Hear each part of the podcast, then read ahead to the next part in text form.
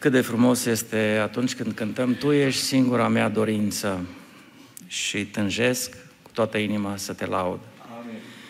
Cât de frumos este când cântăm, cât de frumos sună această melodie, armonia ei, dar cât de frumos ar fi ca cu adevărat inimile noastre să tânjească după Dumnezeu cu așa intensitate.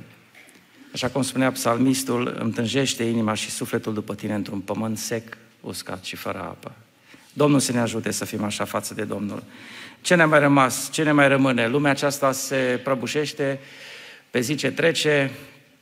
Tot ce credeam că este stabil, că este vrednic de încredere, că putem că este ceva stabil și putem să punem piciorul pe la o temelie tare, vedem că sunt de fapt nisipuri mișcătoare. Ce ne mai rămâne? Ne mai rămâne să ne încredem în Domnul, să ne punem toată încrederea în Dumnezeu. El nu se schimbă niciodată, El este stânca. Pe această stâncă, dacă construim, indiferent ce valuri vin, ce vânturi, ce șuvoaie lovesc în casa, în construcția noastră, ea va rămâne în picioare, slăvit să fie Dumnezeu. Iubiți frați, în această seară, după această paranteză legată de cântarea pe care am cântat-o, Uh, și mulțumesc că mi-ați îngăduit să uh, o spun, să pun această paranteză. În această seară vom merge un pas mai departe în călătoria pe care o, face, o facem împreună cu apostolii, cu uh, primii ucenici, cu biserica primară. Deja sunt câțiva ani, suntem câțiva ani mai târziu, este apostolul Pavel în uh, plin cu lucrarea lui. Și în această seară ne vom ocupa de capitolul 20. Pentru aceasta aș vrea să citesc câteva cuvinte Cred că nu este prea greu dacă vă rog să ne ridicăm. Aș vrea să citesc din Faptele Apostolilor, capitolul 20, cu versetul 17. Vom uh, dezbate tot capitolul, mai succint, însă, uh, în principal, vom rămâne pe acest text. Și ascultați ce frumos curge firul acestei uh, istorisiri pe care Apostolul Luca, pe care Evanghelistul Luca o pune pe hârtie pentru noi și în cuvinte, așa cum s-a priceput el mai bine. Însă, din Milet, Pavel a trimis la Efes și a chemat pe prezbiterii bisericii. Când au venit la el, le-a zis, Știți cum m-am purtat cu voi în toată vremea, din ziua din tâi în care am pus piciorul pe pământul Asiei. Am slujit Domnului cu toată smerenia, cu multe lacrimi și în mijlocul încercărilor pe care mi le ridicau uneltirile iudeilor.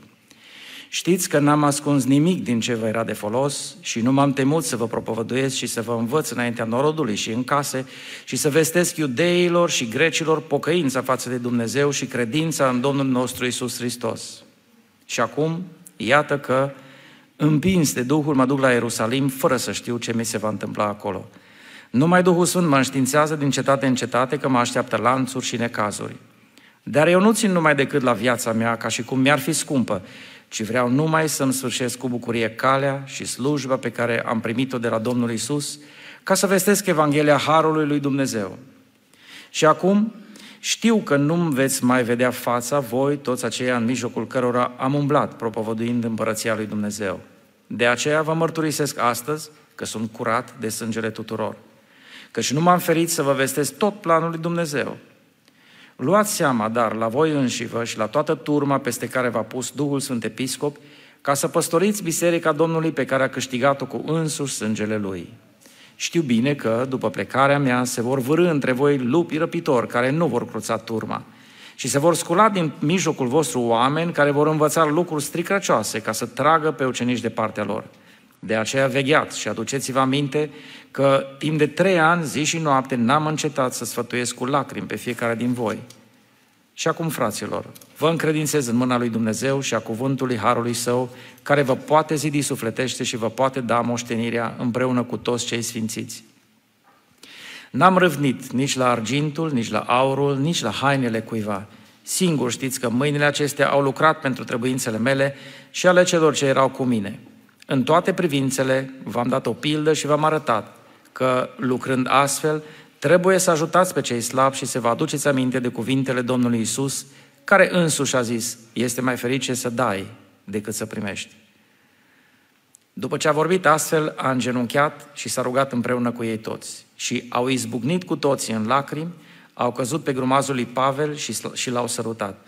Căci erau întristați mai ales de vorba pe care le-o spusese el, că nu-i vor mai vedea fața și l-au petrecut până la corabie. Versetul 1 din capitolul 21. După ce ne-am smuls din brațele lor, am plecat pe apă și ne-am dus drept la Cos, a doua zi la Rodos și de acolo la Patara. Mulțumesc frumos, vă rog să ocupați locul.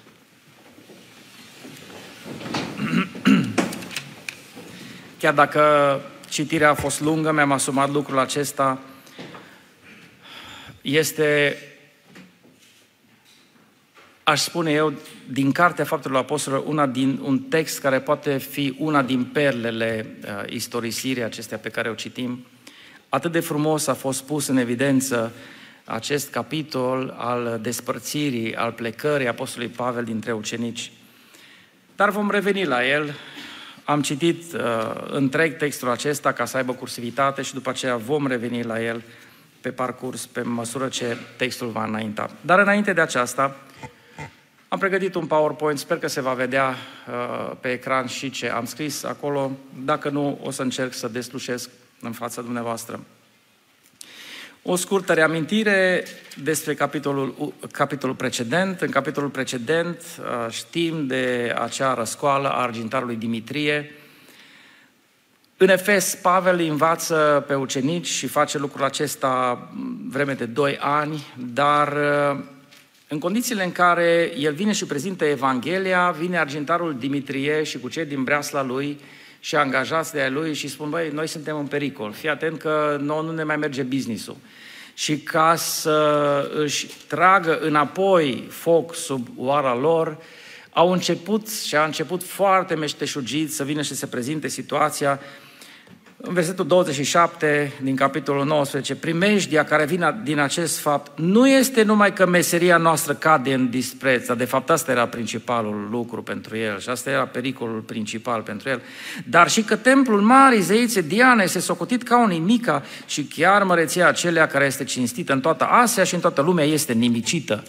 Și când a accesat butonul spiritual și factorul spiritual, Eh, deja s-au amplificat lucrurile și cuvintele acestea zice că i-au umplut de mânie și au început să strige, mare este Diana Efesenilor și lucrul acesta, vedem eh, pe parcurs, eh, după câteva versete, lucrul acesta s-a întâmplat pentru aproape două ore, au scandat același lucru, acest, acest slogan, mare este Diana Efesenilor.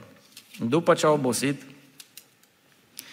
au fost lăsați să, fie, să obosească. Un om înțelept de acolo, logofătul, cel care răspundea oarecum de gestionarea orașului, uh, a venit și a dus niște cuvinte foarte înțelepte.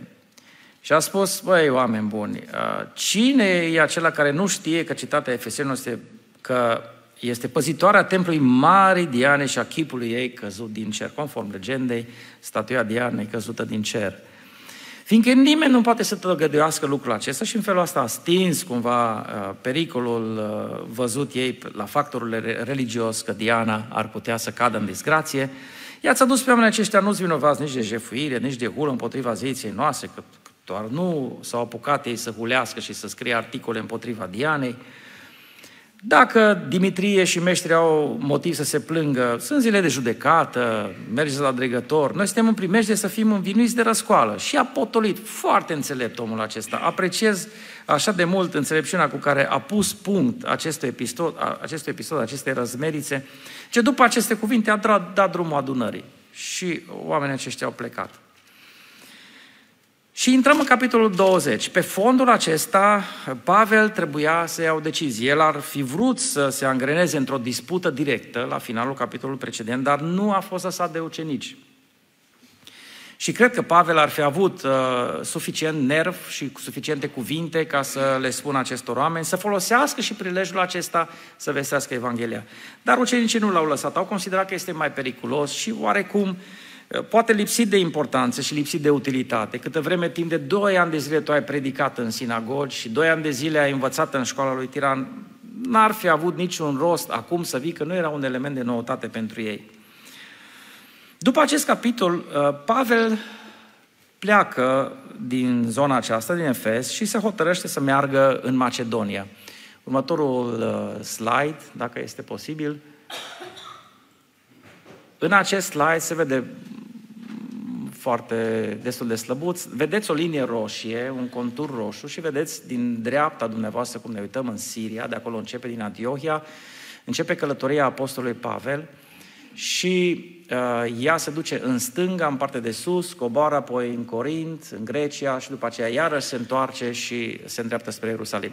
Pe slide-ul următor vom avea un punct și următoarele slide-uri vom avea câteva puncte legate de ce s-a întâmplat. Iată, deci, la Efes, uh,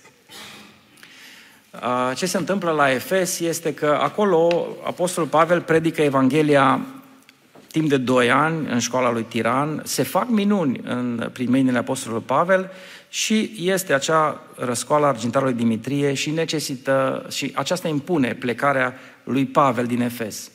Următorul slide ne-ar arăta că punctul următor pe harta, următoarea oprire ar fi în Macedonia. Aici Pavel se duce în Macedonia planificând să viziteze. Noi suntem acum, uh, evocăm cea de-a treia călătorie misionară a Apostolului Pavel. El plănuiește să viziteze bisericile plantate în cea de-a doua călătorie a lui misionară. Și în timpul acesta se pare că el scrie cea de-a doua epistolă către Corinteni. Mergând mai departe, Apostolul Pavel se duce la, se duce la Corint, în Grecia, spune cuvântul lui Dumnezeu, la începutul acestui capitol 20, spune că a stat în Grecia timp de trei luni, a stat la Corint și aici se pare că a scris epistola către romani. După această scurtă ședere de trei luni, am zice scurtă, comparativ cu Efes, Pavel se hotărăște să meargă în Siria, dar aflând de niște uneltiri ale iudeilor, își schimbă planul și se duce din nou prin Macedonia, hotărăște să meargă din nou prin Macedonia. Și aici ajunge următorul slide, acesta este Macedonia, următorul slide arată Corintul, mai încă unul, te rog. Aici apare Corintul, locul unde el stă trei luni și unde scrie epistola către romani și apoi hotărăște să se ducă înapoi, ne ducem la următorul slide, și trece din nou prin Macedonia și se oprește la Troa. Sau, așa cum auzeam și într-o lecțiune precedentă, uh, cetatea Troia. Aici este, stă șapte zile și în ultima zi, în, uh, înaintea plec, dinaintea plecării, îi strânge pe ucenici, este în odaia de sus și predică Evanghelia și zice că și-a lungit vorbirea până, cine știe, până la miezul nopții. La miezul nopții are loc un incident, Eutih, care stătea în, uh, într-o fereastră deschisă, cade și după ce Pavel se duce și îl ridică și spune, Domnul să te binecuvinteze, și spune, uh, nu vă îngrijorați, sufletul este în el, și Pavel merge, frânge pâinea împreună cu ucenicii și continuă să vorbească până dimineață. Asta pentru cei care ne îngrijorăm când deja predicatorul trece de 30, 35, 40 de minute, nu știu ce a putut să predice Pavel până la miezul nopții și după aceea, după incidentul Eutic, până dimineață. Dar îl vedem neobosit în predicarea Evangheliei.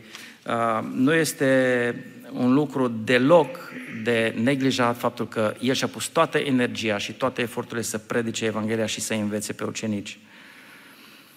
Uh, după acest moment, după Troa, el se duce din nou în jos către Efes. Următorul slide ne arată pe Pavel că se oprește la Milet.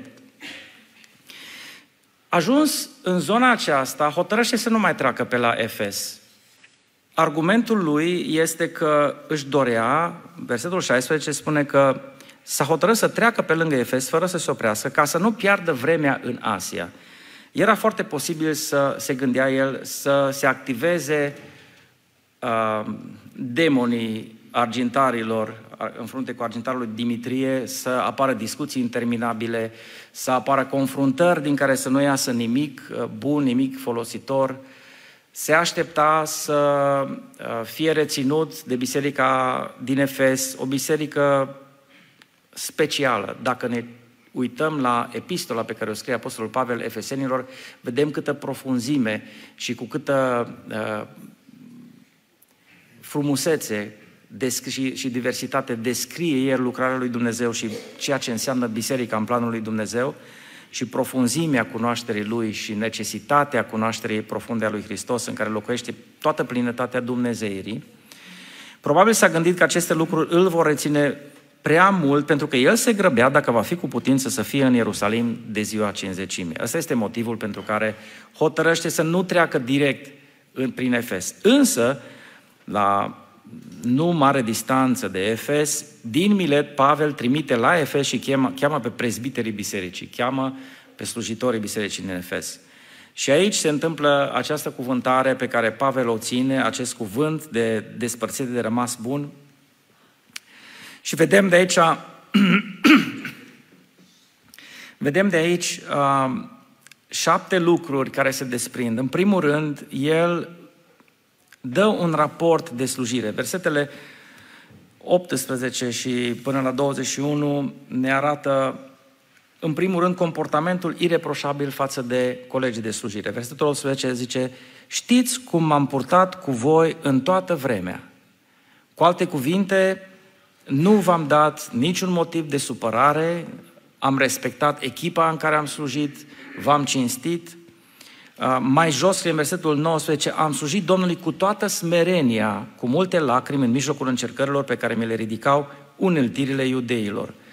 Când ne gândim la calibrul apostolului Pavel, la cel care învățase la picioarele lui Gamaliel, la cel care era cel mai erudit, am putea spune, dintre apostoli, și când ne gândim la modul și la atitudinea cu care el se prezintă, spunând, am slujit Domnului cu toată smerenia.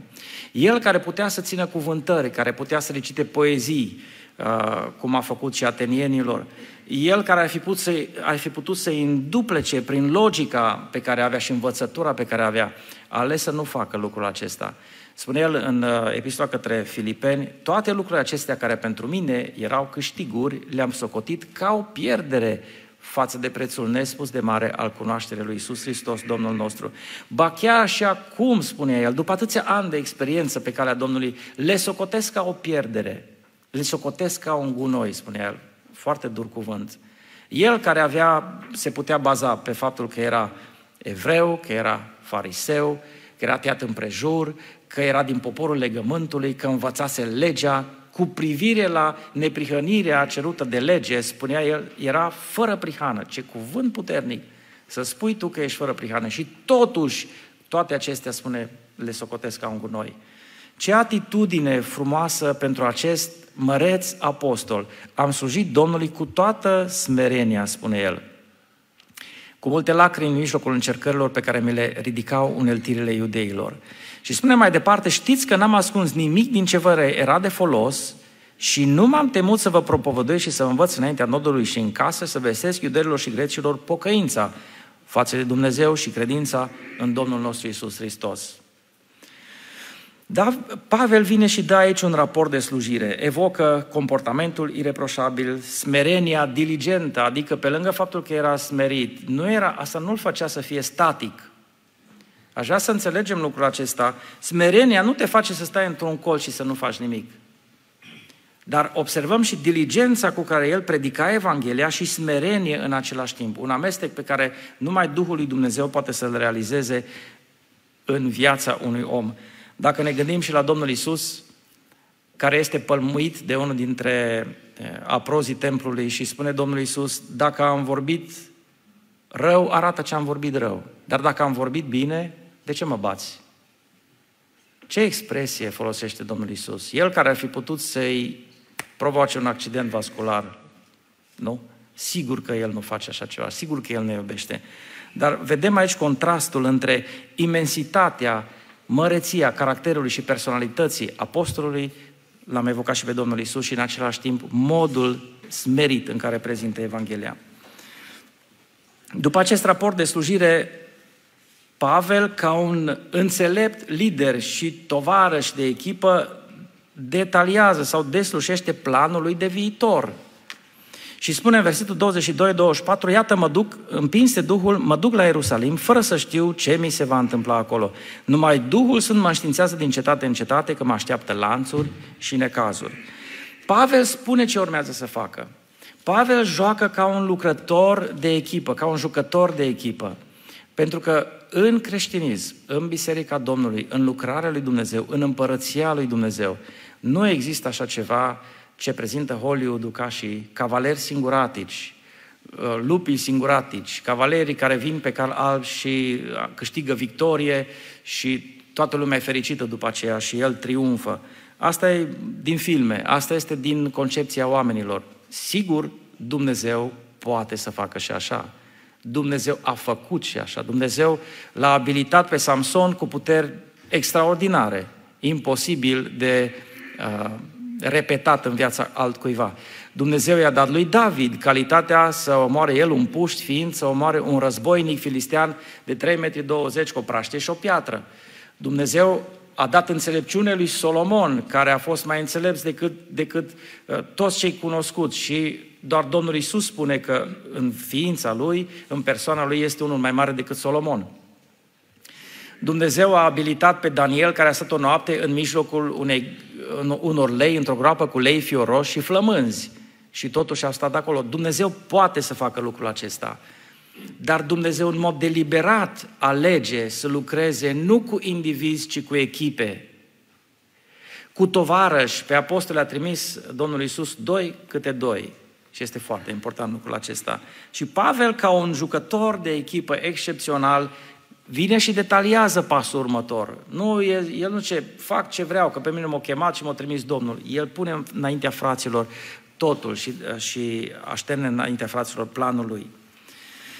Apoi, Apostolul Pavel își ia un adio conștient din, din uh, față de frați. În versetul 25 spune Acum știu că nu-mi veți mai vedea fața. Voi toți, aceia în mijlocul cărora am umblat, propovăduind împărăția lui Dumnezeu. Iarăși un cuvânt de rămas bun, o linie trasată cu un marker foarte gros. Uh, dragii mei, asta e ultima dată când ne vedem. Cumva el fusese înștiințat de Duhul Sfânt că l-așteaptă și s-a aștepta ca acolo să pună capăt, la Ierusalim să pună capăt um, oarecum lucrării sale și vieții sale. Se aștepta ca asta s-ar fi putut întâmpla. Își ia un rămas bun, un adio conștient. Nu vă, mai, nu vă voi mai vedea. De aceea vă mărturisesc astăzi că sunt curat de sângele tuturor, pentru că nu m-am ferit să vă vestesc tot planul lui Dumnezeu. În cartea Ezechiel, cuvântul ne spune, dacă Dumnezeu va înștiința pe un om despre păcatul lui printr-un proroc și el nu se va abate de la calea lui, omul acela va muri din cauza păcatului lui. Dar dacă un proroc nu, va alege să nu transmită mesajul lui Dumnezeu către acel om păcătos, să-l avertizeze de pericol, omul va muri din cauza păcatului lui, dar spune Dumnezeu, voi cere sângele lui din mâna ta. Pavel spune aici, sunt curat de sângele tuturor. V-am vestit complet planul lui Dumnezeu. Nu v-am ascuns nimic. Apoi, pentru că era într-o mini-conferință, îi convocase pe prezbiterii bisericii, pe liderii bisericii, pe slujitorii bisericii, spune el, luați seama la voi înșivă și la toată turma peste care v-a pus Duhul Sfânt Epistop, Episcop, ca să păstoriți biserica Domnului pe care a câștigat-o cu însuși sângele său. Uitați-vă și aici ce frumos concept. Luați seama la voi înșivă. Adică aveți grijă cum conduceți. Aveți grijă cum vă manifestați autoritatea pe care Domnul v-a dat-o.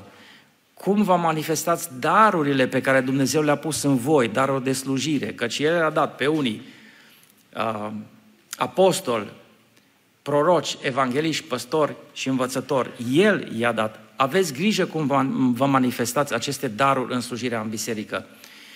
Și peste toată turma peste care v-a pus Duhul Sfânt, episcop. Nu v-ați ales voi, nu, poate că sunt și unii care s-au autopromovat, dar în principiu Dumnezeu v-a pus episcop. Episcop înseamnă supraveghetor. Înseamnă cel care stă și supraveghează ca toate lucrurile să meargă bine. Închipuiți într-o sală de evenimente când stă cineva și veghează ca toate lucrurile să meargă uh, exact așa cum au fost planificate. Dumnezeu v-a pus episcop, supraveghetor peste uh, turma lui ca să păstoriți Biserica Domnului. Biserica nu este o adunare de oameni, uh, nu sunt doar cineva, cei care sunt trecuți uh, pe un registru de membri, nu sunt doar cei care vin la niște programe de entertainment bisericesc, uh, fie că e vorba de muzică, de cuvânt, de uh, fan, ne simțim bine împreună. Nu este un club biserica, ci biserica este a Domnului și voi trebuie să gestionați biserica Domnului, pe care, zice Apostolul Pavel, a câștigat-o Domnul Isus cu însuși sângele său. Aveți grijă ce faceți, cu alte cuvinte, în biserica Domnului. Pentru că este preț de sânge, pentru că este valoroasă, pentru că nici un preț nu era suficient de mare în universul acesta decât sângele Domnului Isus Hristos. De aceea aveți grijă cum păstoriți această biserică.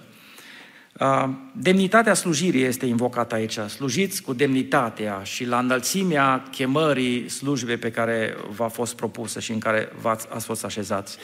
Este un avertisment mai departe, versetul 29, știu bine că după plecarea mea se vor vârâ între voi lupi răpitori, nu sunt suficiente pericolele de afară, nu sunt suficiente amenințările lumii, a celor care nu-L cunosc pe Dumnezeu, activați de duhurile întunericului, iată că vor veni pericole și dinăuntru și nu vă veți aștepta la lucrul acesta. Uh, sau va fi surprinzător să vedeți că între voi vor fi din aceia care vor încerca să facă o breșă dinăuntru în afară și să sfâșie trupul lui și Hristos și turma lui Hristos dinăuntru în afară. De aceea spune Apostolul Pavel, uh, Vegheați, versetul 31, vegheați la asta. Și aduceți-vă aminte că timp de trei ani, zi și noapte, n-am încetat să sfătuiesc cu lacrimi pe fiecare dintre voi. Ce v-am spus este important, e dureros, e venit din suflet. Nu-i doar teoria din mintea mea, cu lacrimi, cu tot sufletul meu v-am spus lucrul acesta. Uh, nu uitați, nu le dați uitării, păziți turma lui Dumnezeu, puneți în aplicare învățăturile acestea pentru ca Biserica lui Hristos să crească. Uh, el spune mai departe, versetele 33 și 35, n-am râvnit nimic material, n-am râvnit la argintul, la aurul, la hainele cuiva, din potrivă am lucrat cu mâinile mele și pentru trebuințele mele și ale celor ce erau cu mine. N-am citit înainte, era însoțit în această călătorie de șapte tovară și sunt menționați aici. Între versetul 4 și versetul 5 este o schimbare de adresare de la persoana a treia singular la persoana a întâia plural, semn că Luca se adaugă și el echipe și merge împreună cu ei. Am lucrat pentru trebuințele mele și ale celor ce erau cu mine. În toate privințele v-am dat un exemplu și v-am arătat, arătat că lucrând în felul acesta, și slujești, și te întreții, și faci de toate, nu e nicio problemă. ai ocazia să ajuți pe cei slabi așa cum spunea Domnul Isus, e mai ferice să dai decât să primești. Și apoi urmează rugăciunea de rămas bun, versetul 36, după ce a vorbit astfel, au îngenunchiat împreună, s-au rugat împreună cu el și au izbucnit în lacrimi. Au căzut pe grumazul lui Pavel și l-au sărutat. Ce frumoasă este părtășia creștină, părtășia frățească. Nu este concurență în împărăția lui Dumnezeu. Oamenii aceștia erau slujitorii bisericii, erau episcopi, erau prezbiteri, nu este nicio concurență, fiecare avem culoarul nostru în slujire, fiecare suntem chemați la ceva, fiecare am primit talanți, ceea ce trebuie să fie într-o echipă de slujire este nimic altceva decât susținere, dragoste, bucurie, rugăciune unii pentru alții, mijlocire unii pentru alții. Și în felul acesta se încheie acest capitol cu o undă de tristețe marcată de despărțirea lui Pavel de ucenici și de faptul că, de prezbite și de faptul că prezbiterii peste măsură de întristați pentru vorba, că, pentru vorba lui Pavel că de acum înainte nu mă veți mai vedea. Și am citit din adins și primul verset din capitolul 21 unde zice după ce ne-am smuls din brațele lor. Vă închipuiți și putem vedea și de aici intensitatea dragostei și a pasiunii care i-a mânat pe frații de atunci. Domnul să ne binecuvinteze, să fim și noi mânați de dragoste, să ne rugăm unii pentru alții, să înțelegem că împărăția lui Dumnezeu este o muncă de echipă și trebuie să ne susținem reciproc. Și Domnul să binecuvinteze Biserica Maranata. Amin. Amin.